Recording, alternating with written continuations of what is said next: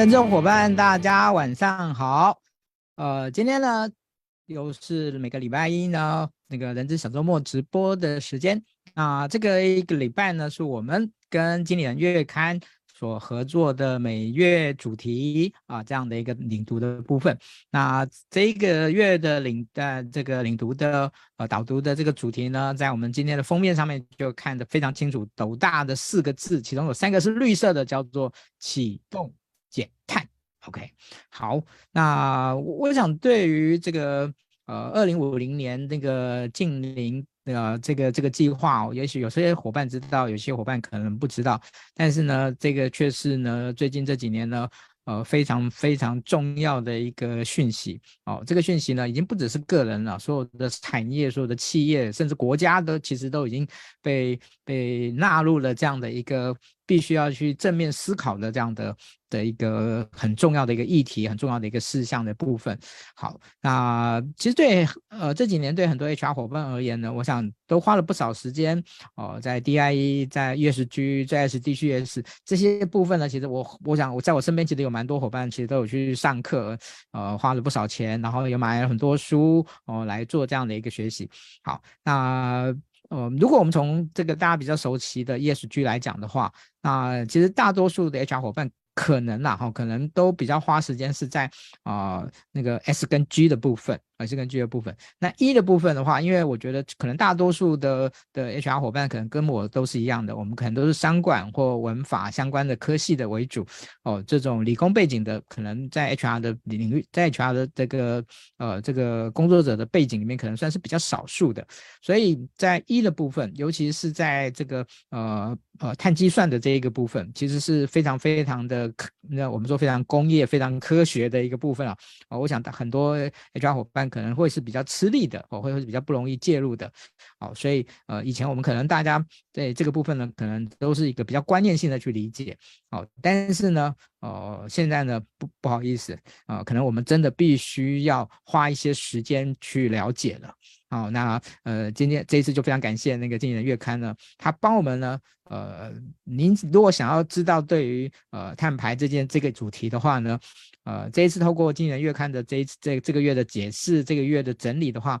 嗯，我觉得相当程度而言，你就一个呃完整的轮廓其实就可以建立下来了。好，那至于那些细节，你自那以以及甚至你要不要去拿一个什么样的认证，我想也可以也可以思考一下哈，就是从这些。这次的这个内容的部分，哦，来去了解。好，那这呃，谢谢今天月刊到每一次跟我们导读，然后呢会赠送我们三本的这个当月的月刊啊，帮我们把我们今天的直播分享到你个人的动态哦，然后在下面写上已分享，我们在今天最后呢，呃，就会抽出来哦。还是那句话，那个证书呢只是一个心意哦，那个。这个好的杂志，好的主题需要我们的支持，好，需要我们支持。那个十几年的那个超过十年的订阅户呢，那个诚恳的那个推荐，好，诚恳的推荐。嗯、OK，好，OK，那接下来呢，我们先就请那个我们那个 HR 伙伴最熟悉的 Amy 老师呢，副总编呢，跟大家先打声招呼。啊，思安哥好，那个小周末各位那个观众朋友们，大家好，我是 Amy。嗯，好，其实呢。这一次要问那个说啊，为什么选这个主题就有点没必要了，因为这个主题呢，只是那个只差可能，嗯，应该你们今年也不止只有这一期选啊，就可能不会只有选这一期吧？哦，就是这个主题应该不会只谈这一期。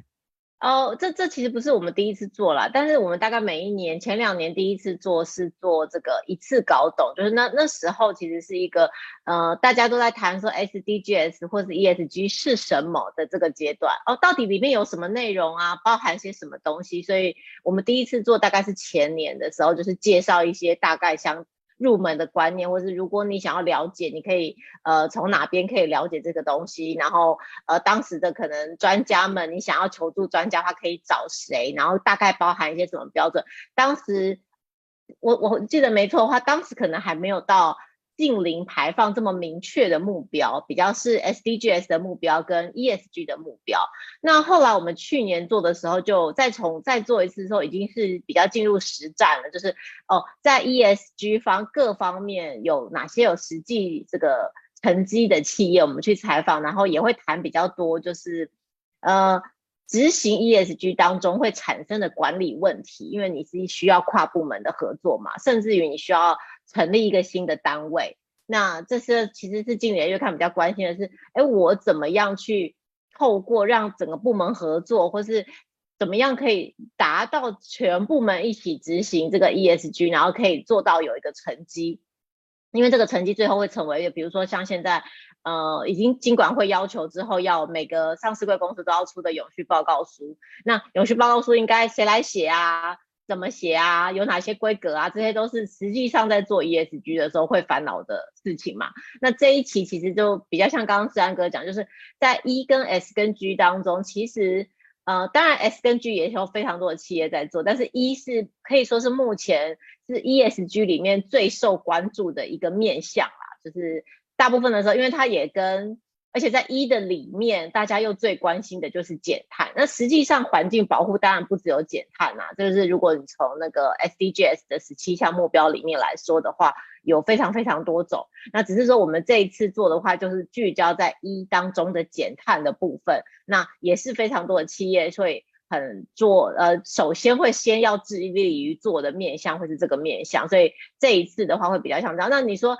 是不是以后已经一还会再继续谈下去？我想应该是没有，一定是肯定会。那之后企业会想要做什么？就呃。像比如说，呃，我知道像之前有谈过 DEI 啊，这种多元文化或是包容的这种面向会怎么谈？其实我们在做雇主品牌的时候也会谈到这件事情，就是其实现在企业会想要做什么，关心什么，就是经理人会拿来，就是没有缺乏方法，或是想要看到其他企业是怎么做的，想要看到其他企业的实力的时候，就是我们去就是采访这些 best practice 的公司，去分享这些。实际上的做法跟他们遇到困难的时候怎么解决，就是比较像是我们就是今年月刊的主旨啦。嗯，是是是，了解。嗯，其实我个人一直觉得，就是呃，整个呃，就是环境保护永续，呃，把这个碳排呢，把它呃费用化，呃，把它这个计价化，呃，我觉得是一个很很棒的一个杠杆跟切入点哦，因为我觉得，嗯。早期哦，其实你说环境保护，可能其实恐怕也谈从所谓极尽的春天开始，一九七零年代、八零年代，其实就一直在谈。可是那个时候大家，嗯，其实我觉得那就是一种比较比较的那种可能，呃，可能道德或者是某一种的一种观念上，做好事的这种，就是好像我在做好事的这种心理，对对。然后，可是到现在，因为它已经跟整个。呃，整个商业运作整个绑在一起了，所以对于企业而言，它已经不单单只是它，它已经不是做不做好事这些问题，它已经是就像这一次的采访里面提到的，就是，哎，你不做这件事情呢，呃，就可能会牵涉到你，你会公司能不能活下去的，嗯，的一个原的一个的一个的一个很重要的这样的影响了，这样子是是是是。好，那今天真的谈可以谈的很多了哈。这一次的内容哦，我觉得分分量也很多哈。我自己哦，大概嗯呃，就是花了大概一个下午的时间，把那个这一次的主题的部分大概看了一遍这样子。哦，那我觉得呃，今天我们我先必须跟大家讲，就今天我们大家可能没办法把今天这次月刊里面的内容全部都谈完。哦，这一次可能有点困难，哦，有点困难，哦，但是呢，我觉得，呃，我们会把一些我觉得嗯有趣的、重要的跟大家做说明，哦，例如说一开始呢，我想要先来跟那个那个 Amy 副总编呢来个快问快答。好，快问快答。嗯、OK，好，就是把一些关于这个碳排相关的一些有趣的名词，哈，大哦，那个有时候我们会有点傻傻分不太清楚，哈，我们那我们就用这那种快快问快答的方式呢，哦，来那个，对不起，有点考验您的味道了，不好意思，怎么办？要是答错 怎么办？啊，不，答错不会啦，答错不会。好，诶，呃，我觉得就。就您就您就可以就就您所目前了解的来讲，例如说我们一开始的时候，呃，就是近零排放，呃，所谓近零排放应该是怎么样啊？应该怎么样理解这件事情呢？啊，净零排放就我我我们先先讲一下这个，呃，我们这一次会做这个收集碳的关键剂，其实是当然是因为，呃，因为要减碳，所以诞生了非常多以前没有存在的法规。或是以前不存在的制度，那这些制度因为这个随着减碳运动的这个推行，所以它瞬间，在一个很短的时间内产生了非常非常非常的多，然后而且有一些是非常相像的。那所以这是我们这一次会做这个关键字比较的一个原因。那像刚才这个呃诗安问的，就是说到底什么是近零排放？我我觉得现在的这个观众朋友们自己也可以想一想。我在这边先呃卖个小小的关子，跟大家讲几个选项，大家可以评估一下，你觉得哪一个是净零排放哦？A 就是人为造成的温室气体排放跟移除的量。在大气当中互相平衡啊，我人为制造的排放量跟移除量是平衡的，这样是净零排放吗？或者是 B 一个国家、企业或组织在一定时间内产生的二氧化碳，然后我透过一些低碳的方式、一些种树的方式去消除它，然后正负抵消，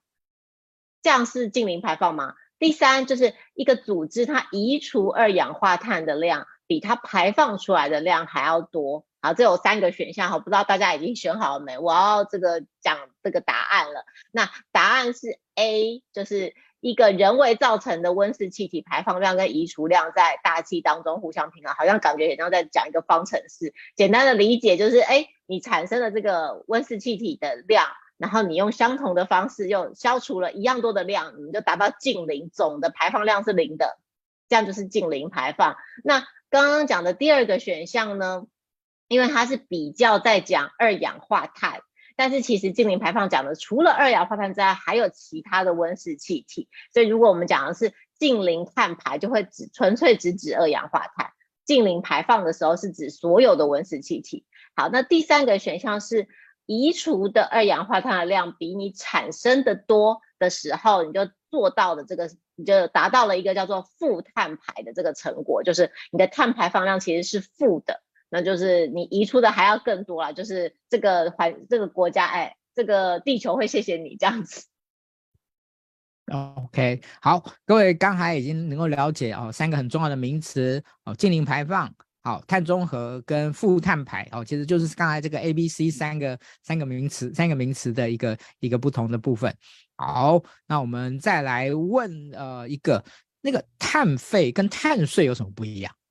好，这个两个是不是听起来非常的像？费是费用的费，哈，然后税就是征税的税。我自己一开始也就是觉得这两个东西对我来说好像就是根本都很像，还是不是同样的东西？好，那一样有三个选项哦，大家可以现在先听一下。A 就是针对你造成二氧化碳的排放的商品或是服务呢，你的你的商品或服务会有排放二氧化碳的话，我依照排放量来征收的这个钱。好，这是第一个选项。第二个选项呢，是按照二氧化碳排放的来源来收费的话，那它是什么？来来收钱的话是什么？它依照排放的来源。C 是如果你进口一个商品到啊，比如说你你要进口一个商品到某个国家，那依照你进口这个商品所造成的碳排，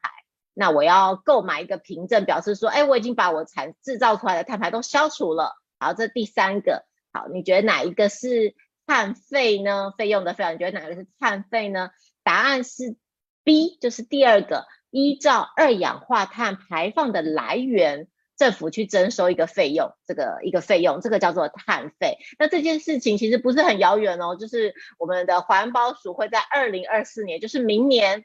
从会开始针对台湾的这个排碳大户去征收碳费。最快就会开始，今年就会开始提出这个征收碳费的费率跟计算方式。那征收过来的这个费用，当然就是会用于专款专用，用于温室气体减量。所以刚刚另外一个提到是，你排放每一吨碳要支付的费用，这种叫做碳税。我已经排放出来的量，针对我每一公吨排放出来的量要付多少钱，这个叫做碳税。那刚刚讲的第三个就是，我如果进口一样商品，要为我进口的那个商品所产生的碳排，就是购买一个凭证的话，这是其实是一个叫做 C band 的这个欧盟的碳边境调整机制哈，有点拗口，就是你需要先购买这个叫做 C band 的凭证，表示说我制造的商品的碳排我都已经消除了。我都已经负担好这个成本了，这样子我才可以进口。那这件事情也是从今年就要开始试运行，所以可以跟跟大家说的是，这些事情都是立即，就是即刻就要发生，你就可以说是今年或是明年就要发生的事情，所以我们才会做这个题目，也是就是要宣扬这个急迫性。如果我相信，其实在在座有非常多中高阶的，可能是主管或是 HR 的这个主管们哦，那就会觉得说，到底是现在到底有多急迫，或是是不是马上就要开始着手？其实是真的是现在开始都可能都已经有点太迟了。好。再来一个，好，再来一个，嗯，好。对于这个，所以永续报告的这一个风险哦，这个这个有这题有点难，因为我觉得那个那个那个这个那个要解释每一个有点太好。我们我们把那个，哎，用来那个碳中和教育中了哈，用来那个抵消碳排放的行为。呃，像是支持保育森林呃等碳补偿的计划，又被称为什么？哦，又被称为什么？又被称为什么？A 呢叫做碳、嗯、碳排放交易，B 呢叫漂绿，C 呢叫碳抵换。啊、哦，当然 B 一定不是答案了，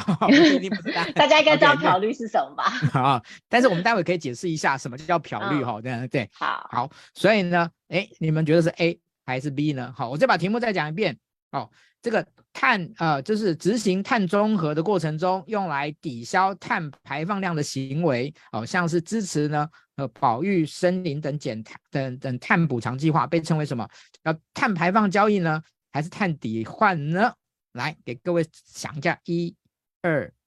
三，好，没关系，嗯、那个由我们由副总编来解答。嗯，好，答案是这个碳抵换。碳抵换哦，就我我们先讲一下，就是刚刚讲说，我我已经假设我不管我是个个人还是一个公司哦，我我有产生碳排的时候，我需要去透过某一些坐标，比如说我透过种树，那我把抵消了我原本做的这个我原本产生的碳排放，就是我叫抵换嘛，就我原我去支持到我去支持森林保育这个活动，或是我去做什么事情，然后这样子我就可以。呃，购买这个碳排放量的额度，我就购买了一些。所以，比如说像之前就是最有名的一个例子，就是特斯拉。特斯拉其实会有赚的很大一部分的获利，是因为它制造这个电动，它销售电动车，所以它有非常高的额度的这个碳排放量。就因为它减了很多碳，所以它把这些碳排放的量卖给其他的这个企业，所以它的获利其实有很大一部分都是从这里来的。就是它是一个碳排放量的销售的大户。就是碳税的这个，让另外一方面让没有办法透过自身去减碳的企业可以购买这个碳碳抵换的额度，这就是碳抵换的额度。好，漂绿呢，就是大家可以漂是漂白水的漂嘛，漂绿就是好像在做环保的事情，有环保的这个名号，但实际上并没有真正的减少对环境的影响。其实现在的企业或现在的这个一般的大众都是环境意识非常高，所以你只是说，哦，我好像在这里有做什么事情，我好像有种树，或者好像有做一些呃，好像环保的事情，但其实都会被很仔细的去检视你做的事情实际上产生的效益有多少。如果你只是看起来好像很环保，实际上却没有真正达到很大的效果的时候。就会被认为是漂绿的行为，就是好像只是做做样子，一个公关的交易。好，第三个呢，刚刚哦，刚刚讲的还有一个就是叫做碳排放交易哦，碳排放交易就比较像刚刚讲的，因为我需要碳排，我我这个我的产业还没有办法减少到那么多碳排，所以我需要去购买一些碳的排放量，所以我需要在碳交易市场上购买这个排放量，才可以合法的排碳，或者是说。我的我这个公司被分配到碳排放了，但我已经减碳了，所以我就有提高，我就有多的额度可以销售这个我的碳排放的权利给其他的企业，这样子就叫做碳排放交易。嗯，OK，好，我想呢，大家呢应该已已经呃被这些名词呢搞得有点乱 哦，但是呢，呃，我。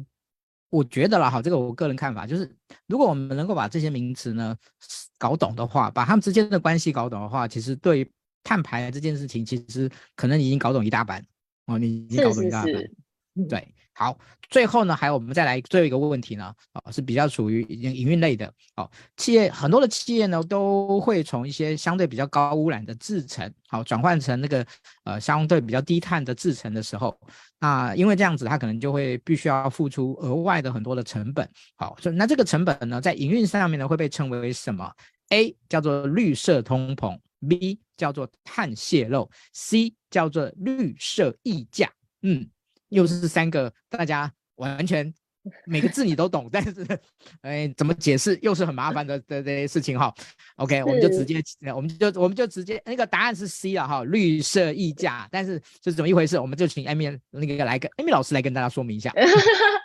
好，我觉得这题应该听起来。就是就算不知道意思，也许可以从那个选项里面比较容易猜到，因为是溢价嘛，对不对？就是溢价就是你当你要转型成一个更环保的减碳的这个营运方式的时候，你必须要额外付出的成本哦。比如说你原本是这个营造业，你要用的是水泥，那你想要转型，你要变成低碳，你要制造低碳的水泥，或是。低排放量的水泥，那你一定会在你的你的这个制程当中会有额外的成本。那这个这个使用绿色的方式跟你使用原本的方式的这个价差，就叫做绿色溢价。好，如果绿绿色的溢价太高了，就表示减碳的成本很高。所以，比如说刚开始电动车推出来的时候，电动车如果比一般的汽柴油车贵很多，那就表示绿色的溢价过高。大家不愿意去买电动车，绿色就绿色转型就不会实现嘛。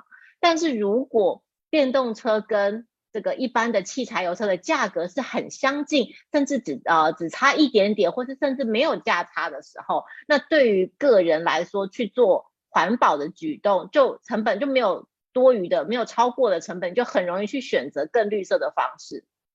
啊，所以政府跟企业。就应该要把减碳的焦点去放在绿色溢价过高的地方哦，你要去试着降低这些产业要转型的时候它的绿色溢价，比如说哦，我的航空业最重视的就是燃油的费用。那我如果要转型成环保的燃油，我的绿色溢价过高，我就一定还是会用原本的燃油。那我要设法降低这个永续燃油燃料的这个成本，或是我要能够这个降低碳捕捉的成本，我要降低再生能源、干净能源的成本，这样才有机会就是降低绿色的溢价，你的净你有越容易达到净零的目标。好，刚刚第二个讲的另外一个选项是绿色通膨，绿色通膨其实就是刚刚我们讲到说。其实你在推动减碳的活动的时候，你会一定会推升你原物料跟你服务的成本。那这个层面说，啊，我的东西比较环保，所以我东西比较贵。好，这个东西呢，会让企业不得不将成本转嫁到消费者或是供应链上面，它导致东西越来越贵，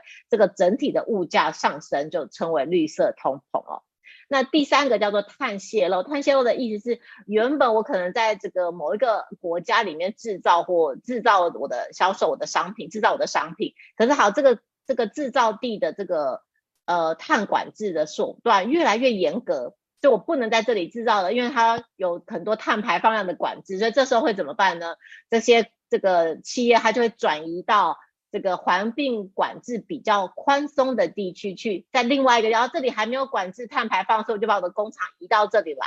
对，他就为了要逃避这个温这个碳排放量的管制，就移动了他的工厂。好，这样子的话就叫做碳泄漏。碳泄漏对于大家可以想象嘛，碳泄漏对于温室气体排放减量是完全没有帮助，它只是一个逃避的过程，逃避管制的过程，然后把你在。原本的国家，或者把你原本工厂的这个碳排碳呢，泄露到其他更宽松管制的地区去。嗯，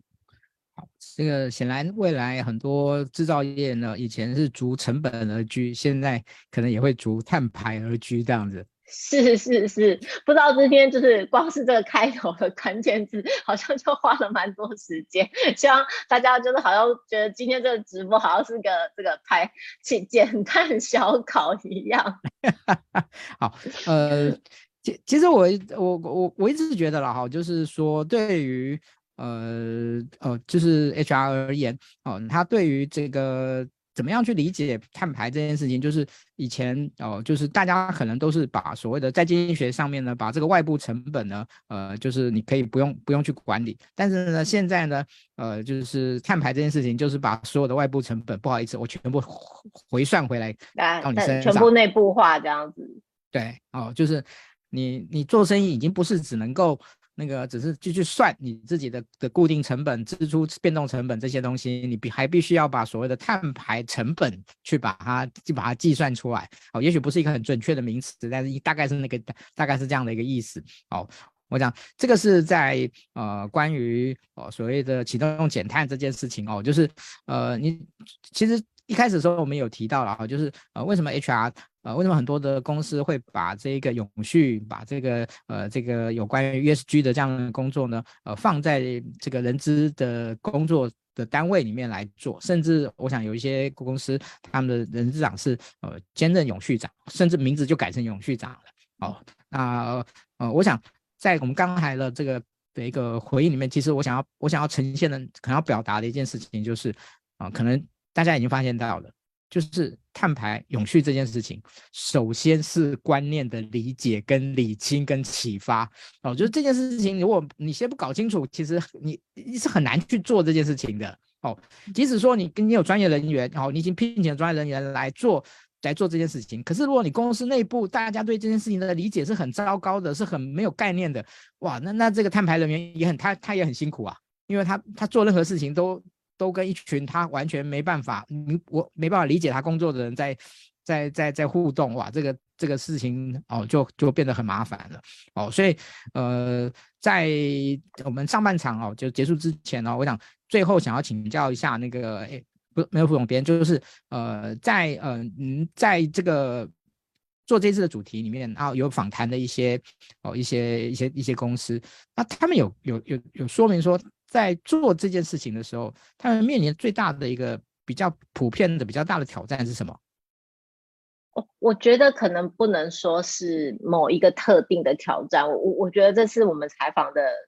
呃，所有的案例，包含之前所采访过所有跟 ESG 相关，他们是认为从头到尾都很挑战，就是呃这件事情绝对是很困难的事情。如果我们以这个普遍而言，全球的目标就是二零五零净零排放嘛，意思就是到达二零五零年的时候，全球的碳排放要碳排放量就是产生量跟移除量要平衡，就是我的碳排放量要等呃排放量要等于零。好，二零五零净零是一个全球性的目标。然后，如果所有的人就全球要达到这个目标，其实是都是非常非常困难的。那但是，那为什么还是要做？就是因为你不得不做。就是首先你要有这个不得不做的这件认知，而不是说它到底困不困难哦。我我觉得这件事情成本很高，或者是我这件无法负担，所以我必须要晚一点再做。你必须要先。抛开这些念头，你也必须要让你的整个组织去改换这个念头，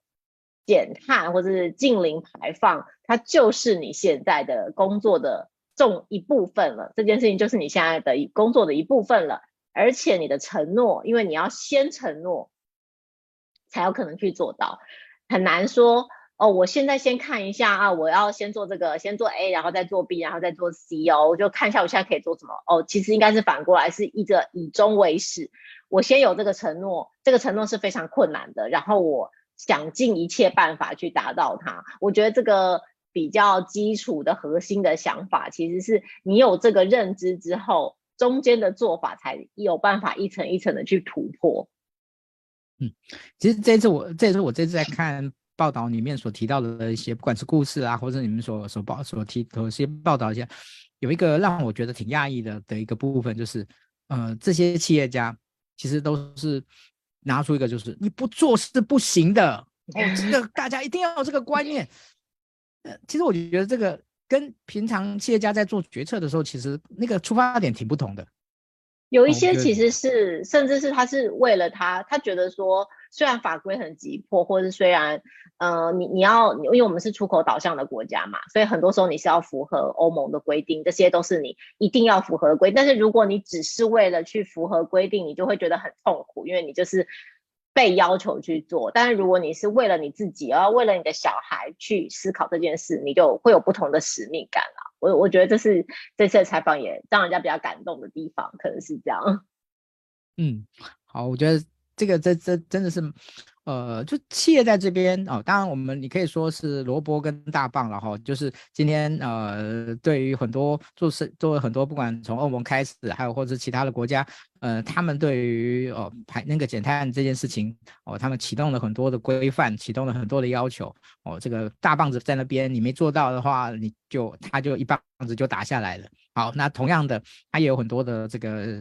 的萝卜的地方。呃，就是就好像刚才那个呃，Amy 旁边就提到特斯拉，就是大家万万没有，大家可能没有想到的是，那个其实呃，他亏那么多钱，但是他从另外一个部另另外一个你意想不到的地方赚了很多钱回去，这样子。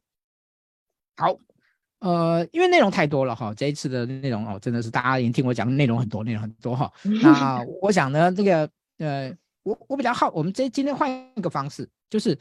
呃。这一次你们呃，就是《经济》月刊做这个主题的时候呢，呃，把它分成了四个部分。第一个比较是属于概念的部分，那第二个呢是步骤的部分。那第三个呢是所谓的组织动员的部分，那当然最后一定有个案的部分，所以我就来请教一下，就是在关于步骤的部分，好，步骤的部分，呃呃，大概会包含哪些哪哪些个部分？我们就细节我们就不不多说，但是这个步骤呢，就减碳的步骤呢，它应该包含哪几个部分？可不可以用一个比较呃，就是大概就是您您比较框架式的方式呢，可以分享给大家？对啊，好好好，就是可能让大家就是稍微有一点概念，大概呃我们要做减碳的时候会经历哪些过程。那首先第一个就是所有不管你的企业的规模大中小，大概都会做第一件事情就是碳盘查。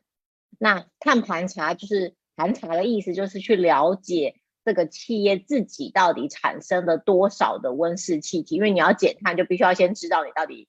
产生了多少碳嘛？所以它会蛮像刚刚就是世安哥讲的，就是说，那我怎么知道我生产了多少碳？就是这是一个蛮专门的学问，就是我我并不知道我要如何去计算碳盘查嘛，所有的企业都很难去理解这件事情，所以通常在第一步骤的时候，我们会可能会请外部的，就是。可以协助碳盘查的顾问来协助做这个事情啊，那他会定义你说，哎，你日常的活动有哪些啊？那这些大概要怎么样去计算你的排放量？假如你是生产产品的，那你可能这个你生产产品过程中会有哪些排放？或者说，哦，假如我是一个呃客运公司好了，那我的车子在路上跑的时候会产生多少碳排放量？啊，假设我不是，我就坐办公室的，那可能就说你开冷气的时候会产生多少碳排放量？啊，你用这个开关灯会产生多少碳排放量？所以甚至于我们这次有一个案例是百货业者，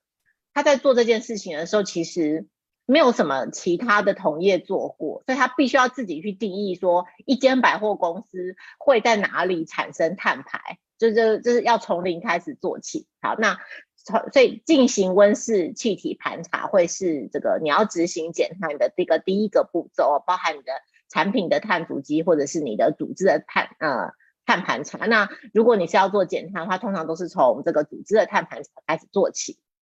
那之后呢，金管会也会要求这个上市柜公司去揭露你主要的碳排放源有多少个碳排，这个也是是金管会会要求上市柜公司揭露的。好，那这是第一个步骤。好，那接下来你已经啊，我已经掌握了我这个公司大概比如说一年产生多少碳排之后，那我第一个步就是要减碳了。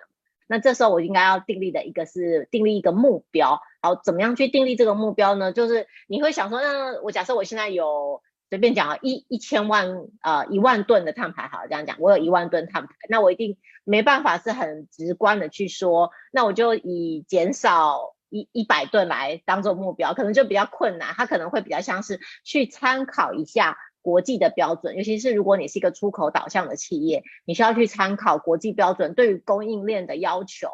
要减少多少碳排，它可能会有一个时程的进程。那如果我们都福音于这个二零五零净零排放的目标，好，你就会想，我从现在开始到二零五零，我要做净零，那我中间一定会，因为我还没有完成嘛，所以我现在一步一每年都还是可能会增加一点点的碳排。到一个阶段性的时候，它会到达一个顶峰，就是叫做排放的峰值，就是最高峰。从那之后，就算我的企业再怎么扩张，我的排放都必须要下降。我就是要从要用这个方式去思考，所以它应该是一个以终为始的过程，然后它是一个很长期的过程，就从现在开始去设想，假如我要在二零五零净零的话。那我到目前为止，我现在来说，我的每个阶段必须要减碳多少，ten percent、twenty percent 这样子的方法去思考，或者还有另外一个方法是像刚才讲的，你会你可以参考一些目前有的国际标准啊，其实还蛮多的，像比如说 RE 一百啊，EV 一百啊，就是呃再生能源一百啊，或者是电动一百的这种，就是可以去参考这些国际组织给你的这个目标，然后对应到我自己身上，我可以订立怎么样的目标去设计这个。就第二步就是设计目标，那第三个步骤就是呃决定你要推动哪些措施。这个措施就真的太多，可能真的需要呃大家对这件事情有兴趣，就真的是应该要看这个杂志哦，因为我们基本上是用这个。现在的规呃，现在这个法令规范的这个几种不同的排放源，在根据每一种排放源，我们会提出几种这个现在比较常见的减碳措施。呃，比如说，假如你的排放源是直接生产的，就我的生产产品当中就会产生碳排的，那这种可能是适合哪些减碳方式？那假如我是比如说我是用电的。比较容易产生碳排，那我应该用哪些减碳方式？就是每一种你的主要排放源是不一样的时候，你会需要主要去采取的减碳方式不一样。然后或者你有可能是，哎，我大部分的时候是我是一个组装厂，所以我是我购买的这些零件跟原料都会产生碳，那我是不是就要从这些零件跟原料去做绿色的采购来减少我的碳排？或是我是一个物流业者，那我就要设法，比如说我开始改用电动车队来送货啊，我开始采用，假设我是公车，呃，我是个客运业者，我开始采用这个电动的巴士啊，就是其实依据你的产业不同，跟你的碳排放的来源不同，会有非常非常多的减碳措施。我们其实这一次也，呃，真的收集非常多的资料，然后就是因为减碳的。呃，技术也不停的，也不断的在进步啦。我相信，如果明年我们再做一次类似，就是相当于这样的题目，可以可能又会提出完全不同的这个减碳的方向跟这个绿色的科技。大概减碳的步骤可能就包含这些。嗯，OK，好，呃，其实现在大家对于就是。碳排碳呃碳盘查的这个部分哦，可能都有一些可能呃人这个所谓人才不足的的一个部分，所以在有关于您这一次在做一个这这个方面的收资讯收集跟调查的时候，对于碳碳盘查的的一个的一个人才的部分，嗯，有有没有一些特别的的一些发现或特别的建议？其实应该是这样说，就是大部分的时候你可能都。会呃寻求外部的顾问的协助，至少我们这一次的采访的经验来说，呃，但只是说现在顾问业者也蛮多的了。那只是说你从一开始，比如说你第一次做碳盘查的时候，你可能会请求呃，你会导入顾问的服务，但是你就在这一次就是应该是边做边学嘛，就是啊、呃，我从顾问身上也学习到以后要怎么样做碳盘查。该培养怎么样的人才？因为他还是会有属于你的产业跟属于你的职能专属的人才。那其实这些都是我觉得是 HR 会需要协力的地方啦。那我们其实这里还有一个 box 是呃，就是有一张图表是整理说，哎，你这些以后不同科技、不同科系背景的人，他以后要做绿色人才的时候，他应该要在学什么东西？不见得是这个。一定是三类组、那二类组，然后就就就算你是 HR 哈，我是一个 HR 的人员，那你可能还要去确保说，我以后这个员工的决策是要跟企业的减碳计划是一致的，我也要去设计跟减碳相关的奖励跟薪酬制度。这个其实我们这一次在呃专题里面有提到一个内部的碳定价嘛。就相关的绩效制度跟相关的奖励制度，其实都是 HR 可能需要去协助管理者订定的部分。啊，那假设你是一个法律业，啊，你是法律出身的，那你可能就要去很快的去 update 现在的法规跟政策，在是什么吧？是到什么程度啊？比如说，现在你可以去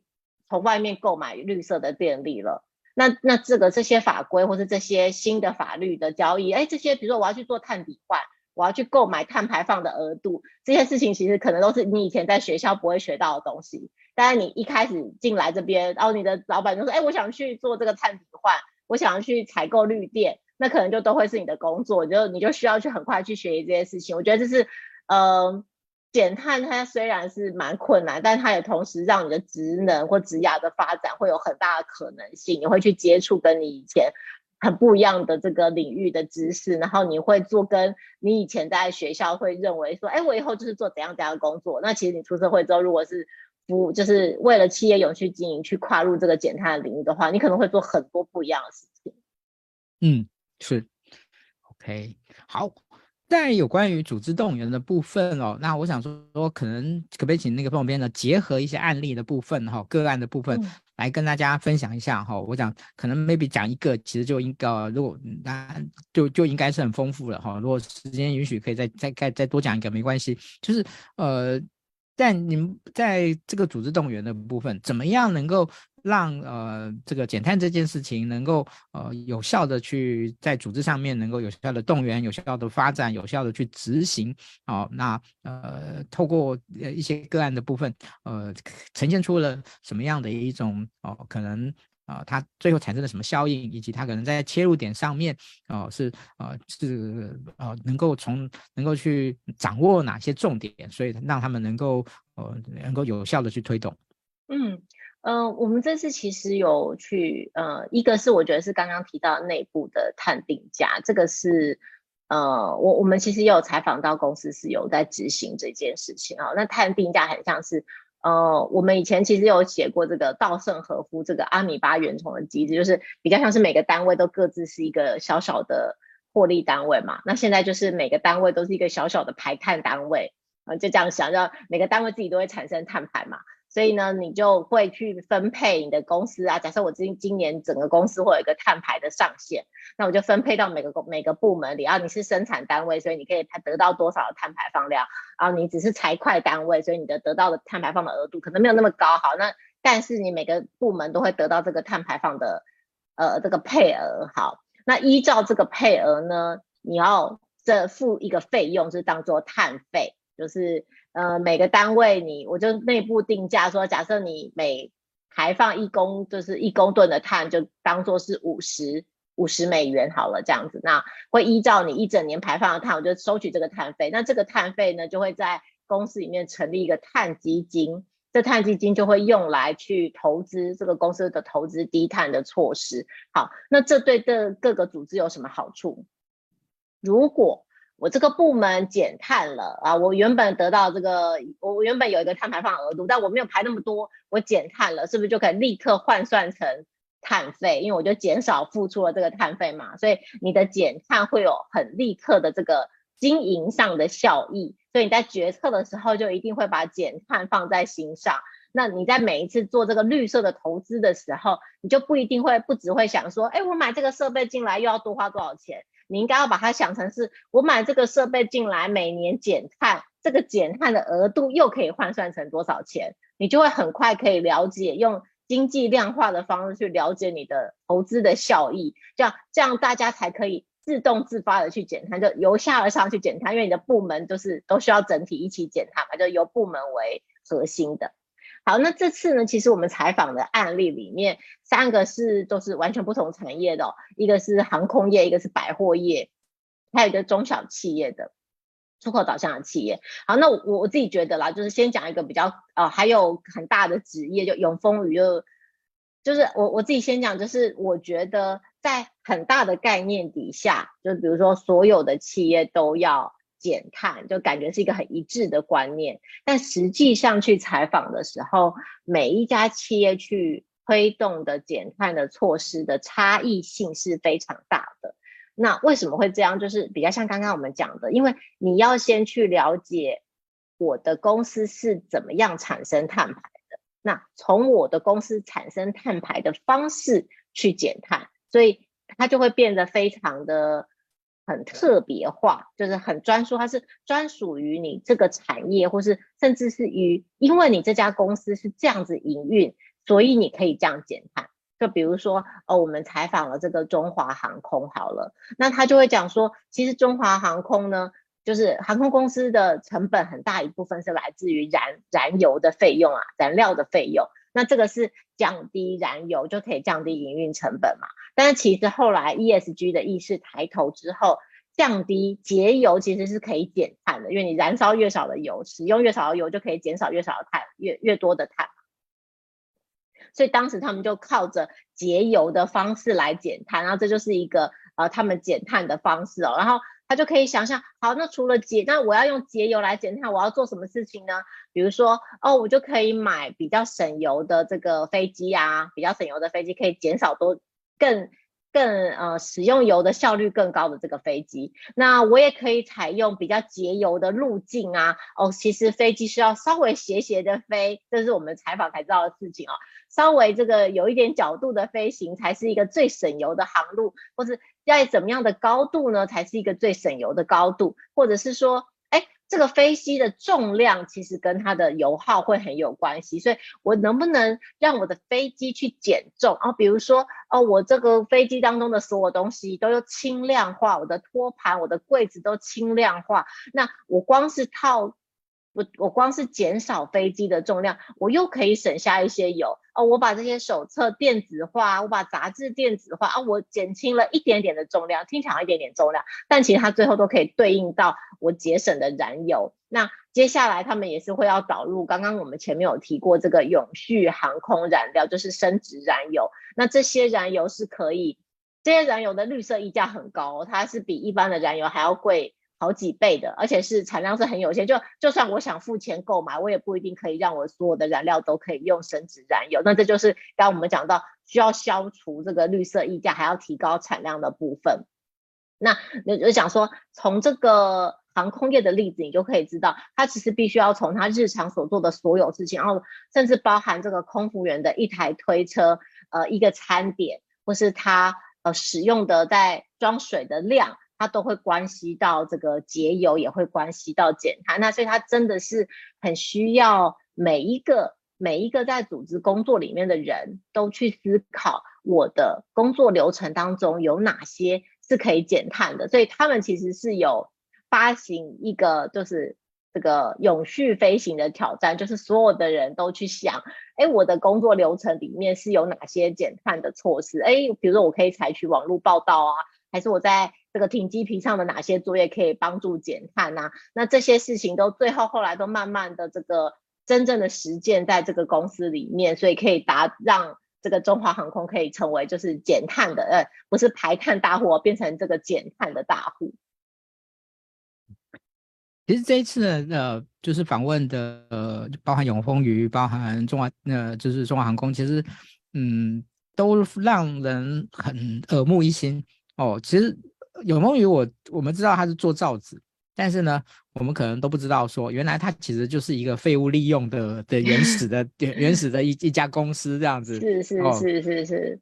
它其实里面有非常多的循环，所以其实想象说一个造纸，你会感觉呃好像就是要种树吗，还是什么的？但其实它不仅是这样，它造因为造纸会用非常非常多的水，所以它还包含这个水的循环要这样做，还有这个。呃，造纸的这个树木，其实你是可以把碳固定在这个树木，跟固定在这个纸里头的，所以纸的本身就是一个固碳的碳的循环，这个也是我们这次采访我才知道的事情哦。那这些纸如果又可以再回收利用，它可以做到这个纸的循环，或者是我们之前其实他们很早期的时候就在做的是这个用农业的副产品这些。渣啊，甘蔗的渣跟料来造纸，所以是一个农业的循环，就是它其实内部在推动，就是各种的原料的循环哦。那其实甚至现在永丰余有自己有这个木质素，还有沼气的发电系统，就是再生能源的循环。我们自己在采访跟这个写稿过程中都觉得说，哇，原来这个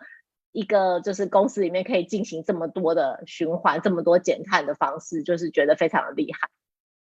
嗯。真的哦，我想那个大家有兴趣的话，可以好好来看一下哦。这呃几家哦，这这次他们受到访问的这些呃这些公司啊、都相当的好的不错。好，嗯，最后我们回到这个比较人资的角色的一个部分哦。嗯，呃，站在您呃对于这一次的主题的这样的一个的一个掌握跟了解，呃。您觉得一个 H 呃，就 HR 的呃呃这个这个公一个一个公单位哈，在公司里面哦，要担任这样的一个哦，就是 ESG 减排，我们如果把它放比较 focus 在减排这件事情上面的时候，您您觉得 HR 可以有哪些地方是特别需要着力的，而且是责无旁贷的？我我嗯，其实我觉得跟思安前面讲的蛮接近，就是说我我们其实都是都是可以说是减碳新手嘛，就是说。从我们现在开始简单，都是有很多东西要学的啦。那一个公司里有很多观念要导入，有很多的制度要导入，甚至有这个职能或是工作流程的再设计，我觉得这都是人资伙伴非常重要的，就是。非常重要的工作，非常需要人资伙伴来扮演的角色哈。他他未必是说，哎，我是第一手的减碳小尖兵，但是一定是需要透过人资单位，让整个组织所有的员工都有正确的观念，都可以在制度底下去激励大家去做这件事情。我们其实这次有采访说，要怎么样让组织动员，就呃就有人说，就其中一个才受访对象，他就说，其实人资单位甚至可以让董事会去上课。他可以指派董事会去上课，因为董事上课了之后，他可能就会想要减碳，然后他就会设定目标，那下下面的人就会更好做事情嘛。我我不用自己推动，但我可能要呃让我的董事会是更能够了解这些事情的。那我人资单位从旁的协助，就是我可以用设计绩效跟奖励制度，或者是我也可以让第一线的员工去掌握实际上的技术跟职能啊，我去协调好的课程。我去协调好的讲师，就是很像刚刚我们前面讲的案例，因为每一家公司都在减碳，但是每一家公司实际上如何减碳的差异很大，它需要公司内部的员工自己去发想，就除了外部的导入之外，它非常需要公司员工自己做，所以它非常需要人资伙伴去让公司的员工可以动起来，让公司知道的员工知道，其实每一个人都可以为减碳付出一点点的心力。嗯，OK。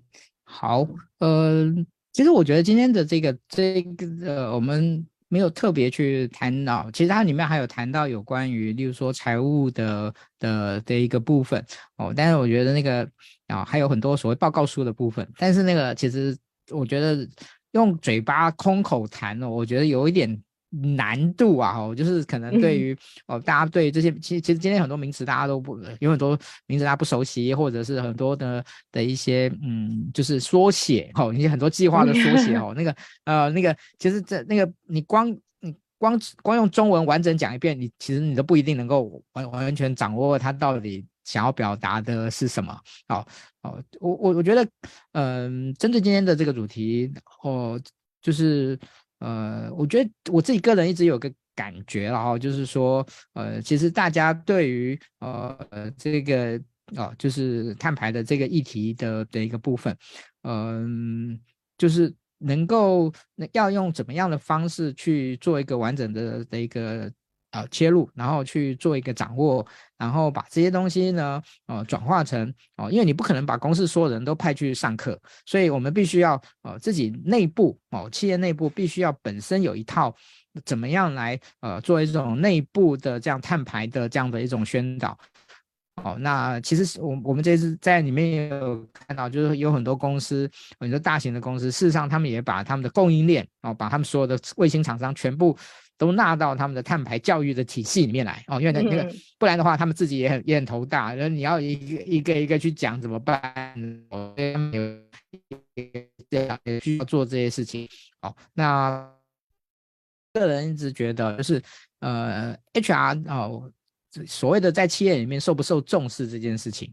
呃，我我觉得，呃，在最近的这些些年里面呢，我觉得，呃，这个整个大环境给了很多 H 给了 HR 很多的机会。哦、不管是从以前的呃雇主品牌哦、到现在的这个呃约呃这个 D 呃 DI，然后 SD 呃那个 ESG 到碳排这些部分，就是呃企业都在变革，而这些变革事实上是跟公司的整个核心的这个架构呃的转换其实有非常密切的关系的，而这个过程中 HR 又几乎无法那个那个就是被排除在外，而且甚至很多公司都把 HR 作为一个主要的一个推动者的助助力的这样的一个角色。那呃，我我觉得对 HR 的伙伴而言啊，我们怎么样让我们自己呢从呃，这个变革角色的这样的一个一个出发点来提升价值哈，我觉得这个是非常非常重要的哈。这个呃，我我想这也是呃，可能在这些这几年为什么 HR 的伙伴越来越受到重视。当然，HR 伙伴也很累啊，哈，要学的东西我哦，真的还蛮真的还蛮多的。OK，好，那。呃哦，不知道在最后，呃，这个副总编有没有针对今天的这一个主题，啊、有没有想要呃最后带给呃大家什么样的一些叮咛跟提醒的？哦，嗯，我我觉得是这样，就是从一个就是从我们自己做杂志的角度来说，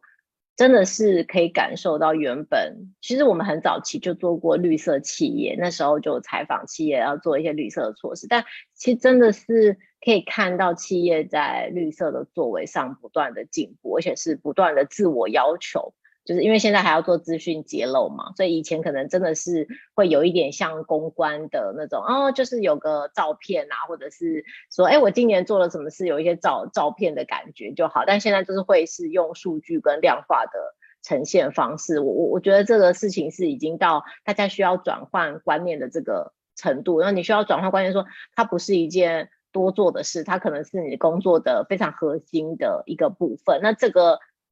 作为你的工作的核心的一个部分，可能就真的是需要 HR 来就是推动或是协助大家去理解嘛，应该这样讲嘛。那我们也希望我们透过我们这每一期的杂志去，也也扮演一个协助推动的角色啊。就其实这一次我们甚至去用了，我们在这个杂志内文设计，这边应该可以小小的讲一下，就我们其实就看呃，现在这个镜头上可以看到我们的颜色是很少的。就我们也在这一期的制作过程当中，也尽量减少了这个油墨的使用，然后做比较简单的这个设计。然后哦我们本来就采用的就是大豆油墨，本来今年月刊采用的就是大豆油墨啦，所以就是希望可以身体力行，不只是就是制作这个推动内容，然后自己本身也是一个减碳的这个实践者，就是在最后就可以跟大家说分享一下这件事情。嗯，好，谢谢 Amy 副总编啊，我想。哎，最后的这个这个小小的的一个揭示，我觉得挺重要的哦，因为我觉得有的时候，呃，大家哈、哦、可能就说哦，我们要做什么什么什么大计划，可是呢，呃，我们说万丈高楼平地起，所有的事情其实都是从身边所有可能的小事啊来做起的。OK，所以对，其实我我本来也在想说，嗯，难道是因为这一次特别要做这个这个主题，所以呢就全部用绿色的哦？因为本来那个 经理人的主色其实上是我们的我们的这个背景的这个这个这个这个呃，就是淡咖啡色这样子。对对对，是是是，就是这样，就是有配合说想要这尽量这次尽量减少油墨的使用。嗯，好，太棒了，这个。就是谈企鹅行，那个企鹅那个企鹅言，那个做做呃做而言企鹅行。OK，谢谢副总编，然后也感谢大家对于今天直播的支持。好，那我们下个月见。好，拜拜。